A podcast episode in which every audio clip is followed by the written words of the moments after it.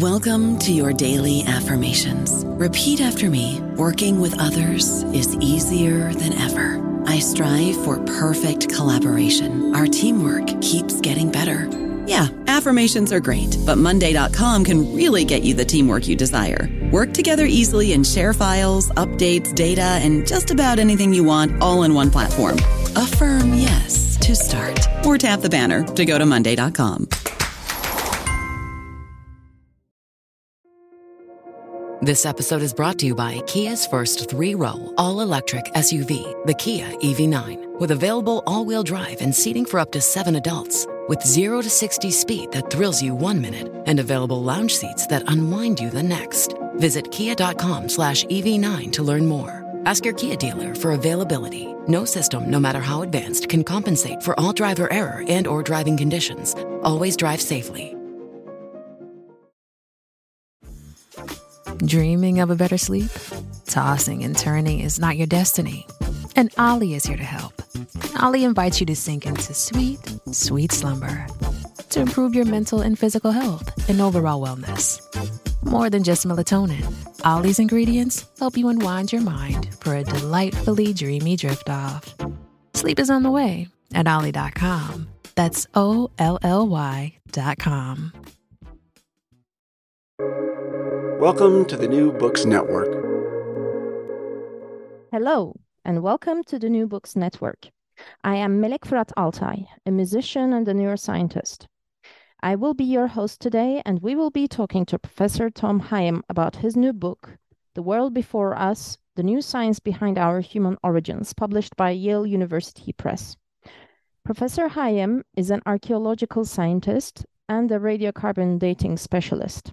He is a professor of scientific archaeology at the University of Vienna since August two thousand twenty-one and is best known for his work in dating the Neanderthal extinction and the arrival of modern humans in Europe. Tom, welcome. How are you? I'm fine, thanks. How are you? Not bad, not bad. Awesome. Um, so thank you for joining us today for this podcast. Um, could you please start with uh, telling us about yourself?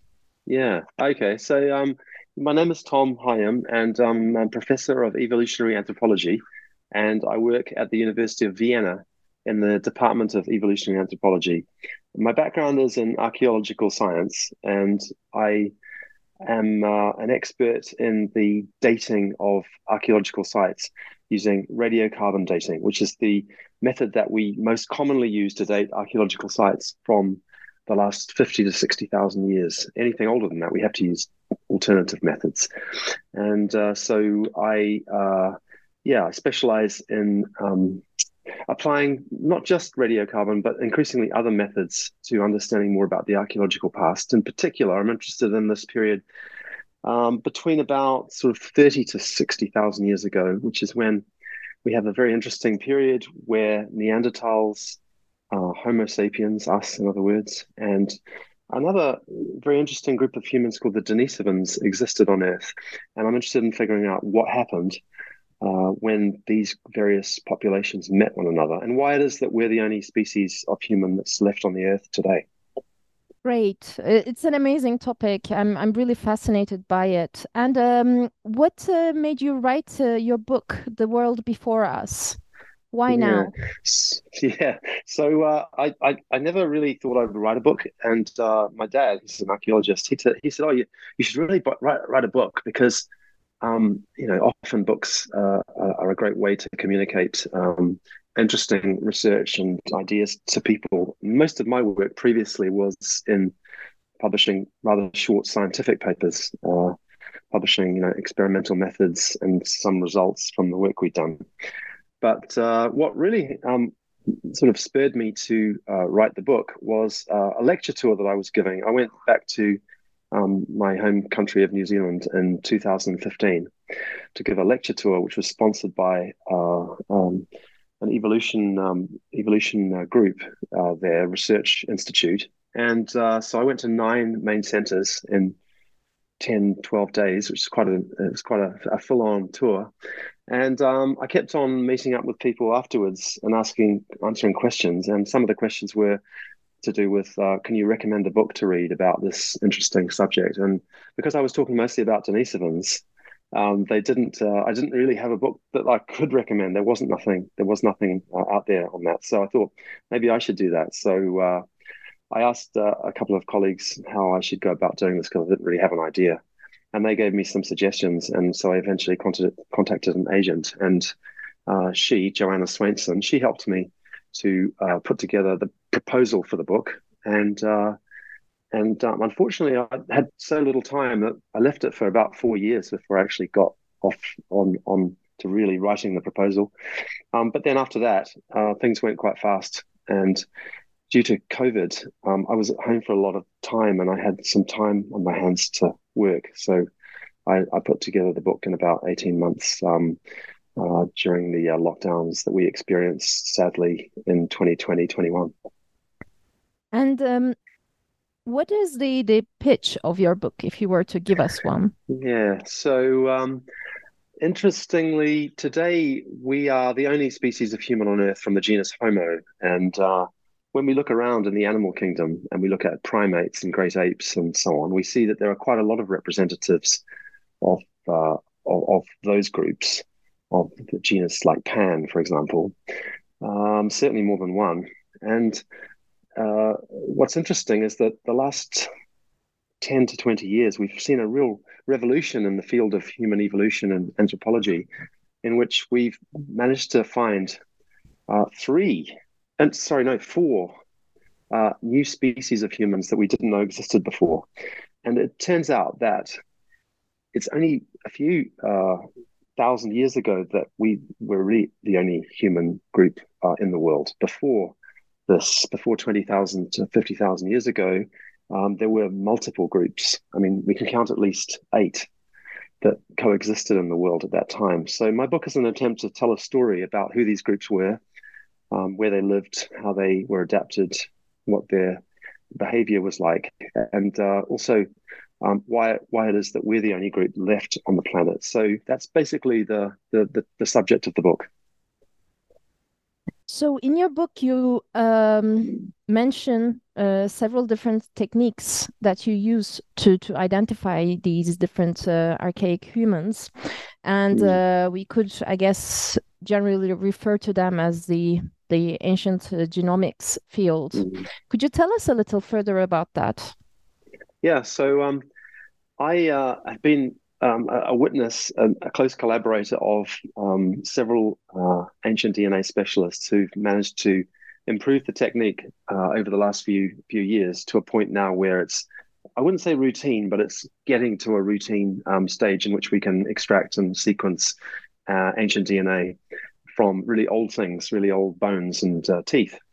And so um, when I when I first started, uh, when I first went to uh, the University of Oxford in two thousand one, I, I, I made friends with some of the ancient D N A group that was there. And at that stage, uh, they were working on uh, sequencing um, uh, bones from uh, from extinct animals, uh, like like the dodo, for example, Um And, and and birds and um, and bears and so on.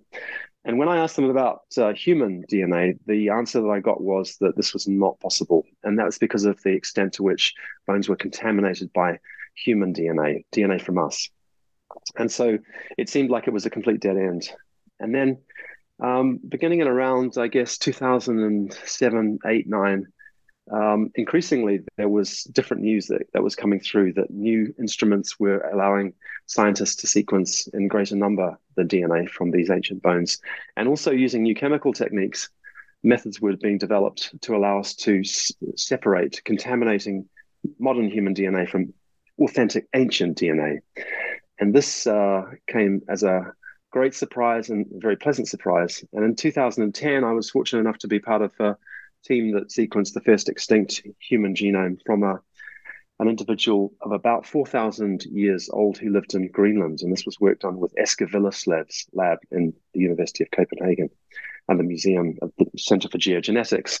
And uh, so since then, ancient D N A has really exploded, as I say, and uh, ancient D N A is right at the heart of this new view we have of, uh, of the archaeological record, which uh, has allowed us to paint a much fuller picture of exactly what happened uh, when Homo sapiens came out of Africa and started to meet these other groups that they'd been separated from in evolutionary terms for hundreds of thousands of years. The most important and the most well-known, of course, being the Neanderthals.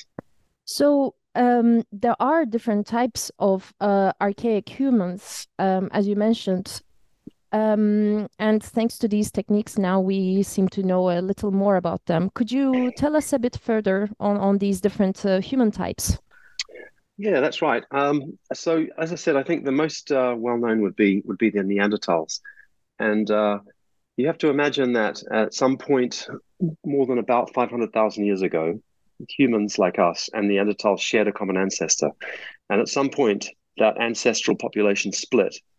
And uh, some of those people ended up in Eurasia and Western Eurasia, and others remained in Africa. And still others moved into eastern parts of Eurasia. Um, so we all share a common root, but we all went our own way in evolutionary terms. And after the separation, we evolved in slightly different ways, and we came, became adapted to more local conditions, Neanderthals to the conditions in Western Eurasia, which were um, a mix of challenging conditions, including very cold conditions sometimes, and then warmer conditions rather like ours at other times. And of course, uh, Homo sapiens predominantly evolving in Africa, in different regions of Africa, similarly, um, uh, adapting to those conditions. And then um, later, as I said, um, once uh, Homo sapiens uh, came out of Africa and into Eurasia, these groups met up again. So we have um, Neanderthals, Homo sapiens, Denisovans, who are Neanderthal relatives, close cousins, who predominantly lived in eastern eastern Eurasia. And amongst the Denisovans, a group that was only discovered using ancient genetics in two thousand ten, we now know that there was more complexity in this group even than we thought before. Rather than being a single population, we know that there were at least two quite separated populations of Denisovans. One we um, recently start to term the northern Denisovans, another the southern Denisovans. The southern Denisovans predominantly living in places like Ireland, Southeast Asia, perhaps Papua New Guinea, and parts of um, Melanesia. Um, some analyses have suggested that there may even be three different subpopulations of Denisovans. And then Um, in two thousand three, the incredible discovery of Homo floresiensis, the so-called Hobbits, uh, on the island of Flores in Indonesia. Um, these very uh, short-statured uh, uh, humans that were found uh, by a team of Indonesian and Australian archaeologists led by Mike Morwood. And then in twenty nineteen, on the island of Luzon in the Philippines, the discovery at Callao Cave of the... Uh, Uh, of a similarly interesting and small group of uh, humans called Homo luzonensis. And then finally, um, uh, five years ago in a cave in South Africa uh, called Rising Star Cave in the cradle of humankind near Johannesburg, the incredible discovery of uh, Homo naledi, uh, similarly quite small, um, dating to probably more than two hundred fifty thousand years ago. So we're not sure if these these these humans overlapped with later humans that the type we're talking about. Uh, fifty to sixty thousand years ago, but you know, who really knows? So we have now a flavor of, of a very bushy and diverse uh, group of different humans from different parts of the world. And intriguingly, we know for sure that these different groups met with one another on more than one occasion. And when they did, they uh, interbred with uh, each other and uh, exchanged D N A and hybridized, which uh, gives us a very... Um, Uh, interesting and uh, rather uh, extraordinary genetic legacy, which we inherit from some of these archaic humans. Exactly. And um, so um, with uh, Neanderthals, uh, you mentioned that the Homo sapiens um, um, got in contact and in fact, they interbred. So how similar were the Neanderthals to Homo sapiens? And what sort of uh, interaction did they have, apart from interbreeding, of course? Yeah, it's it's a good it's a good question, and um, one which has been uh, highly debated over the last uh, century, I guess. Um, we we we had a, a long running debate um, because we were it was very difficult for us to know whether Neanderthals or um, Homo sapiens ever met one another, and this is because radiocarbon dating, my method, uh, is at the uh, limit of the technique, so around fifty thousand years ago, forty to fifty thousand years ago, it's not very precise. So if we get a date, it comes with a margin of error and uncertainty that sometimes can be plus or minus five or six hundred years. And so we, when we're dating the latest Neanderthal sites and the earliest Homo sapiens sites, there was a, a, a deal of overlap. And this was in, interpreted in different ways by some people. Um, more recently, though, we've managed to improve the technique and improve the uh, way in which we do the dating. And we found that we have a great deal of confidence now that there was an overlap of several thousand years between the dates of the latest Neanderthals before they disappear and the dates of the earliest Homo sapiens as they come into uh, Western Eurasia. And so um, we now have a very good idea of um, of the fact that these groups must have spent a considerable amount of time overlapping with one another. And this uh, was confirmed, um, of course, uh, by ancient D N A, which showed that since two thousand ten, which showed that um, Homo sapiens have interbred with Neanderthals and have a genetic legacy. The questions really um, focus now on, you know, how similar we were and uh, what Neanderthals were like. And again, there's a lot of debate about this. Some people now increasingly feel that Neanderthals were actually a very well-adapted, um, quite behaviorally advanced group, uh, not uh, as uh, we once thought, Uh, sort of backward and a bit slow and um, not as gifted as us in terms of technology and cognition. Uh, we see a lot of evidence increasingly for the fact that Neanderthals were able to uh, do things that we previously hadn't considered them able to.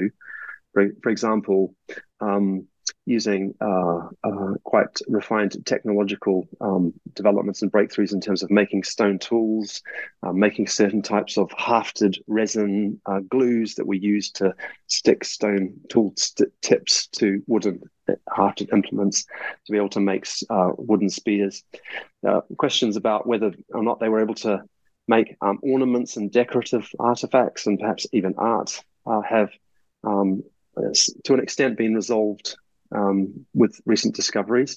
But as I say, there are other um, colleagues that uh, don't accept all of the uh, all of this evidence, and I think suggest that whilst Neanderthals might have been able to do some of those things, they weren't in the same league as Homo sapiens. So again, there's a lot of debate and discussion going on at the moment about how closely how close we were and how similar we were. But what we do know for sure is that we were able to interbreed with one another and create offspring that then had children of their own. Um, although there's a debate there too in terms of how successful that off- interbreeding was. Um, in the last few years, um, for example, we think that there's evidence that um, maybe one in fifty so-called interbreeding events resulted in an, in an offspring that was able to then go on and interbreed. So there could have been perhaps sterility issues with these people, which we often find when different groups become evolutionarily separated from one another. Um, so there's a lot still to, to, to, to be discovered and a lot still to find out and lots that's still under discussion. But compared to where we were in twenty ten, we now know a lot more about the relationship between Neanderthals and uh, and modern humans.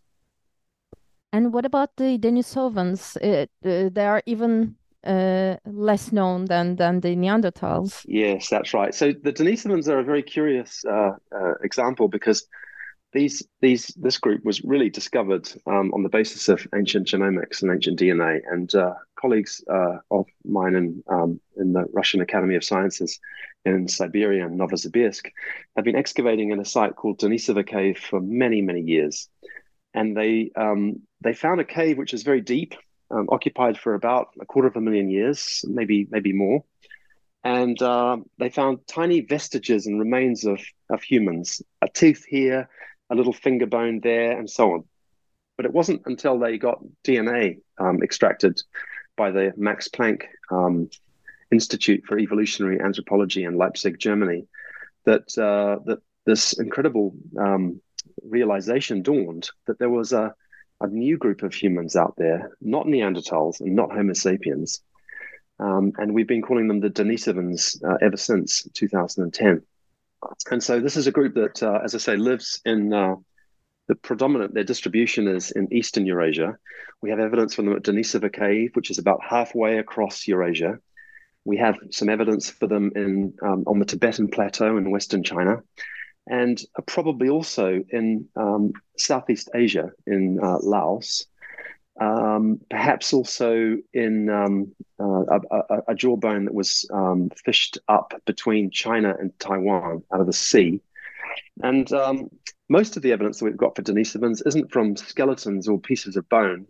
Interestingly, it's actually from the, the ancient D N A and the D N A that we find in living humans, because rather like with Neanderthals, scientists have discovered that certain groups of living people have uh, ancestry that's derived from Denisovans, just like Neanderthals uh, derive, um, we derive ancestry from Neanderthals.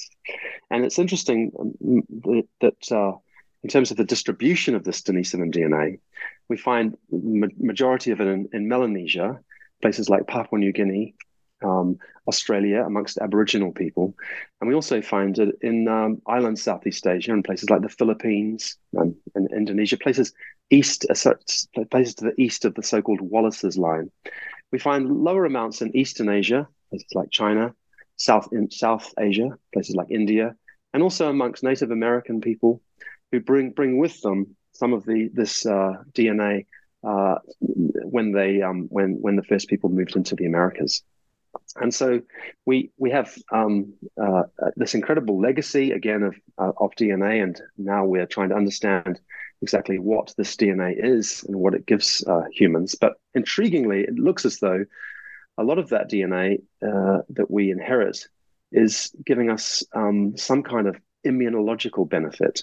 So more than four hundred gene variants uh, that have been discovered deriving from Denisovans code for um, benefits from uh, immun- immunological responses. And so we think that perhaps the reason that this is um, this has happened is that early Homo sapiens who moved into these areas interbred with Denisovans who were living there. And some of the D N A that they got was beneficial and adaptively advantageous to them. And therefore it was selected for. And so um, a fantastic example of, of a similar type of thing is um, found amongst living Tibetans today. And uh, this uh, discovery was made uh, shortly after the Denisova genome was published. Uh, basically, uh, if if you have um, a version of the E P A S one uh, gene uh, that comes from Denisovans, you have this ability to live at high altitude and avoid hypoxia, difficulties that people face when they go to climb Mount Everest, for example.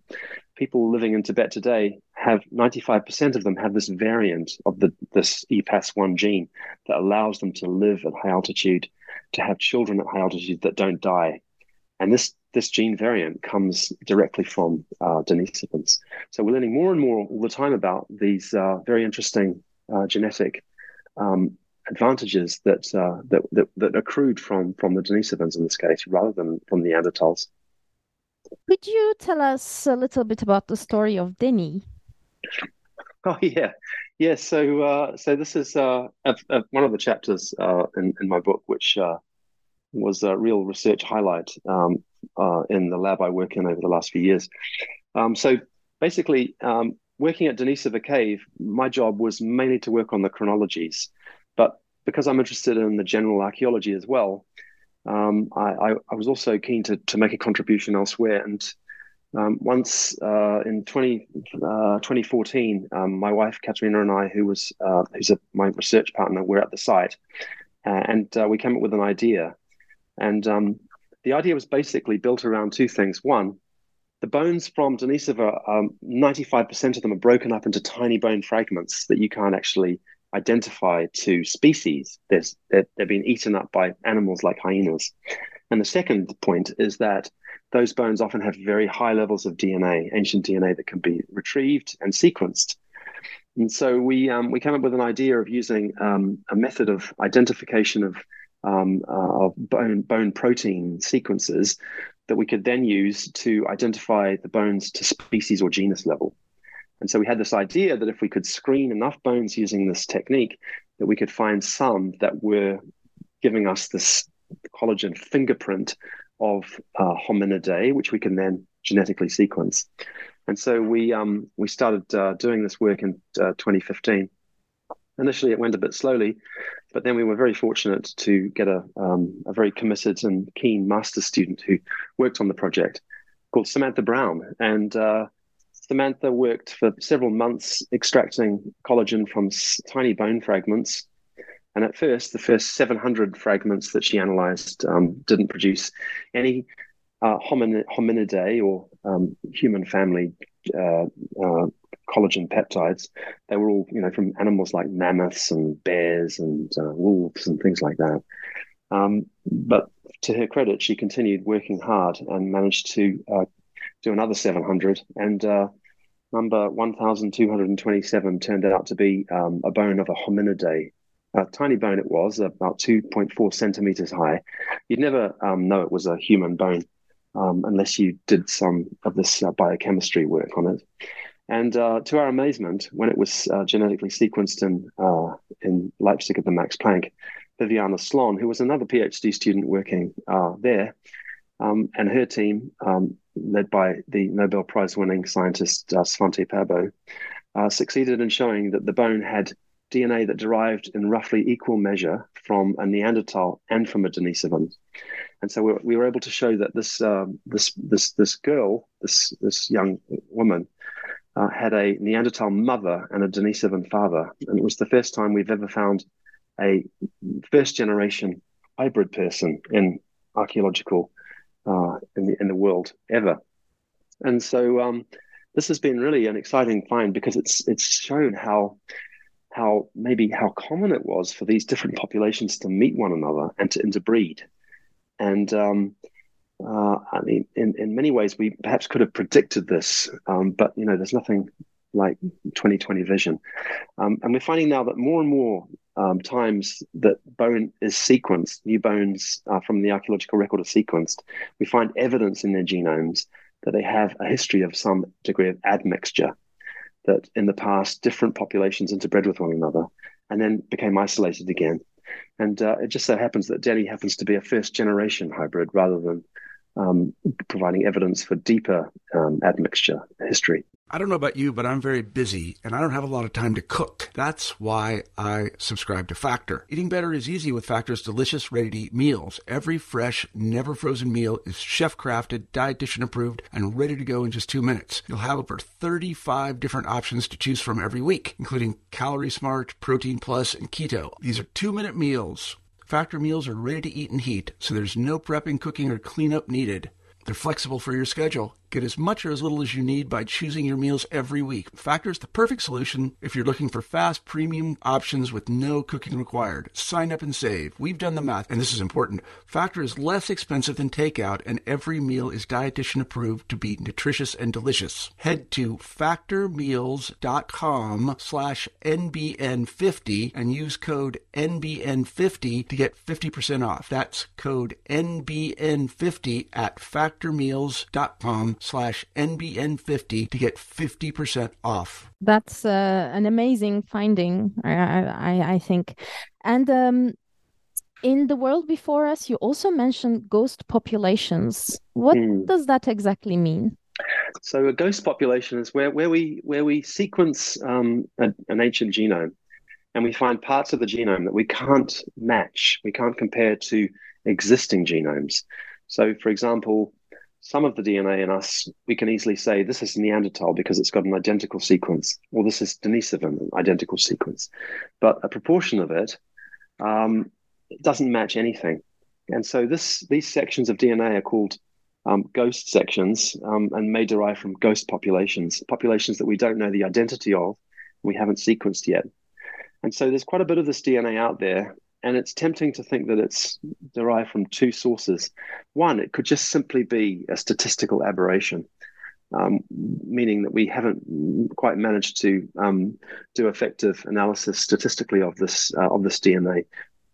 Two, it could be that we either are lacking the breadth of D N A from existing living human populations or from ancient human populations. And that's why we can't sequence this D N A, or we can't compare these sequences of D N A.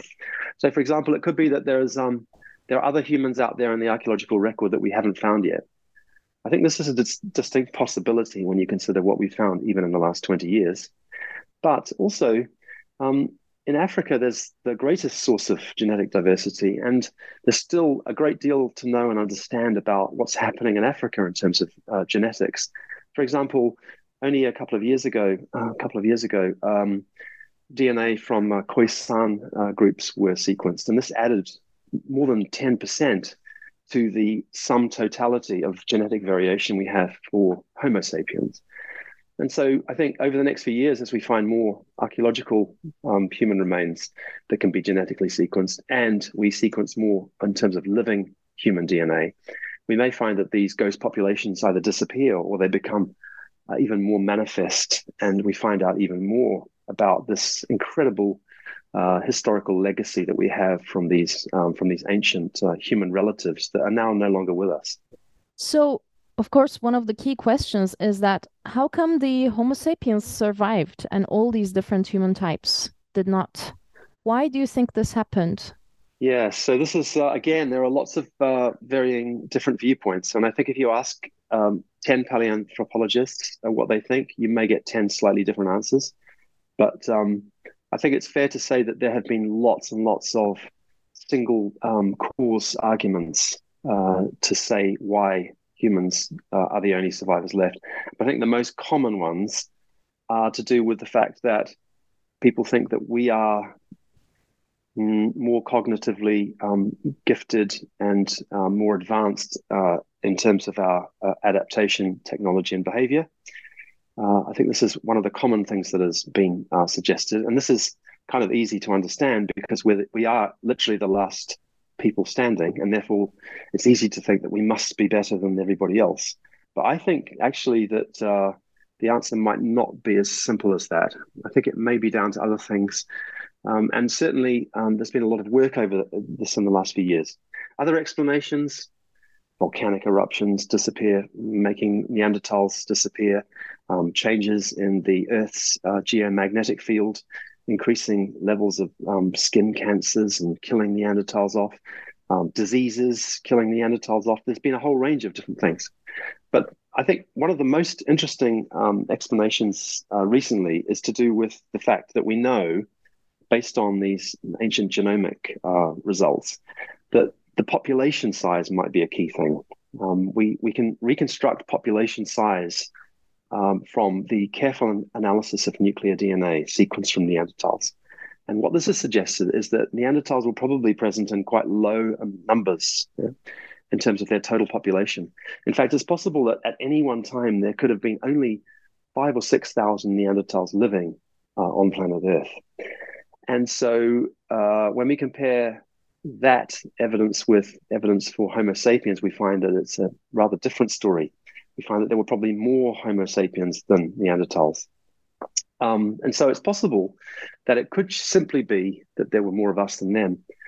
And once we came into contact with them, it may be that they either disappeared um, as an inevitable um, result of their small populations being isolated from one another.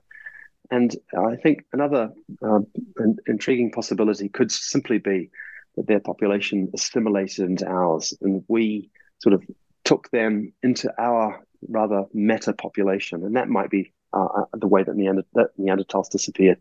As far as Denisovans go, though, we, we don't really know because there's not very much archaeological evidence. We know that Denisovan um, diversity in terms of their genetics is much higher. We know that their populations are more complex. And there's intriguing evidence that Denisovans may even have survived up until as recently as twenty to twenty-two thousand years ago, in which case we're talking about a period of great upheaval and change in the world where the climate became the coldest it's ever been. The last glacial maximum, as it's called, saw temperatures plunge. Um, huge ice sheets formed, sea levels dropped, and uh, populations contracted. And it's tempting to think that this may have been where we see the end of Denisovans, and they disappear as a function of this, as well as perhaps increasing pressure on them from competing groups of Homo sapiens that had moved into Eastern Eurasia. So there's still a lot to learn and still a lot to understand, a lot we don't know about why these different groups um, disappeared. I think there's probably not one single explanation for all of it. It may be that it's much more complex than that, and we just have to try and work our way through the evidence carefully and understand why it is that these groups are now sadly no longer with us.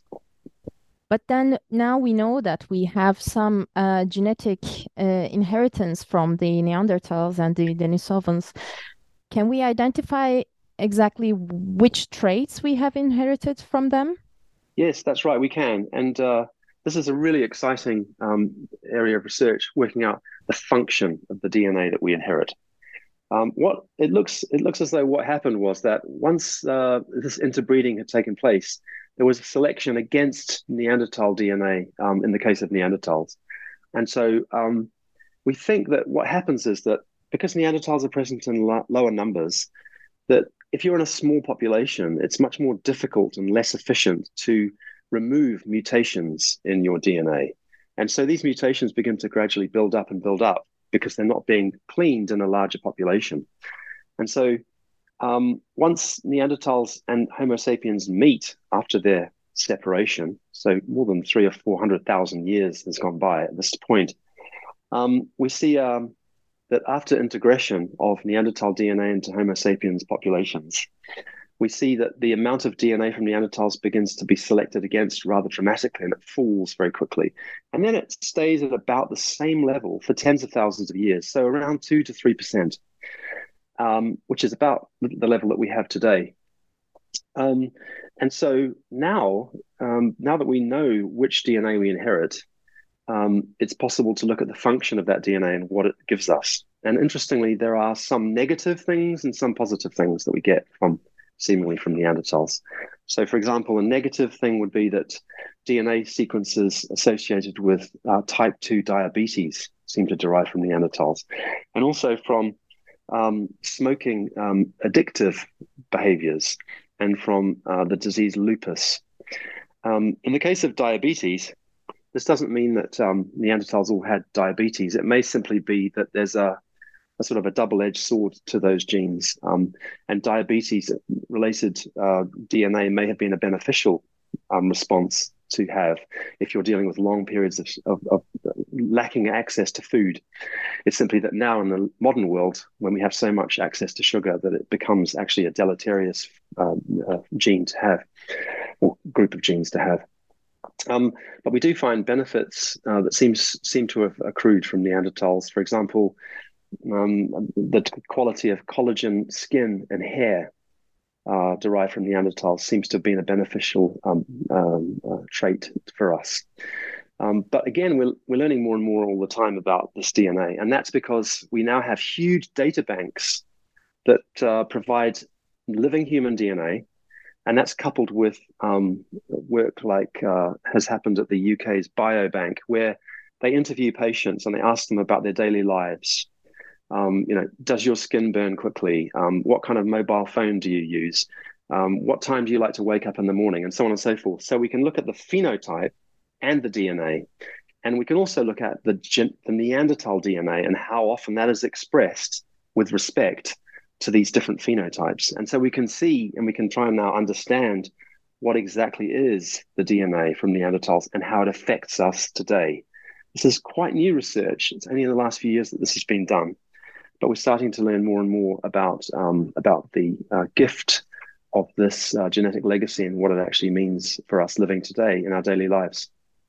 And if you were to travel back in time, which ancient hominin would you like to have met? Do you have a preference? I think I'd like to go back and um, meet uh, the parents of Denny and uh, and see where they lived and how how they lived and um, where they moved to and how they met one another. Um, I'm really intrigued by, uh, by by by the situation in Russia, and particularly in the Denisova Cave area. It's a beautiful part of the world. There's so much exciting archaeology.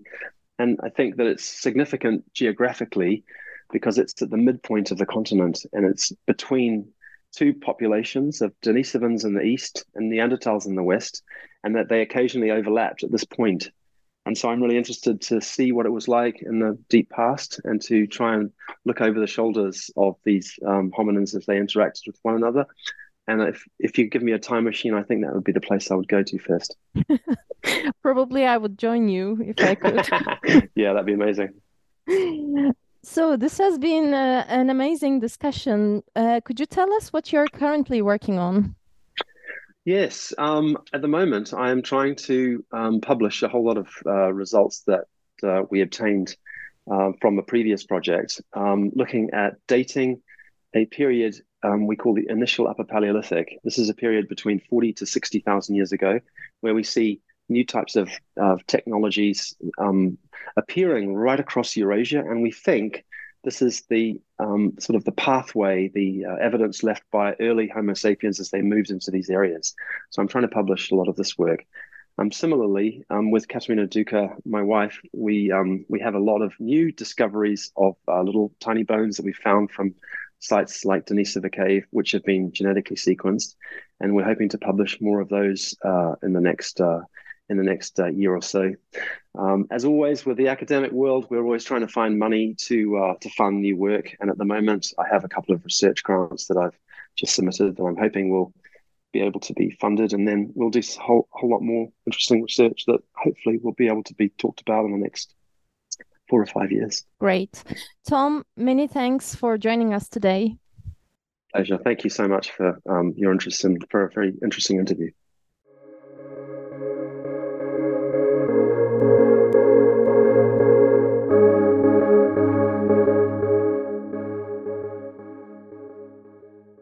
Hello, it is Ryan, and I was on a flight the other day playing one of my favorite social spin slot games on chumba casino dot com. I looked over at the person sitting next to me, and you know what they were doing?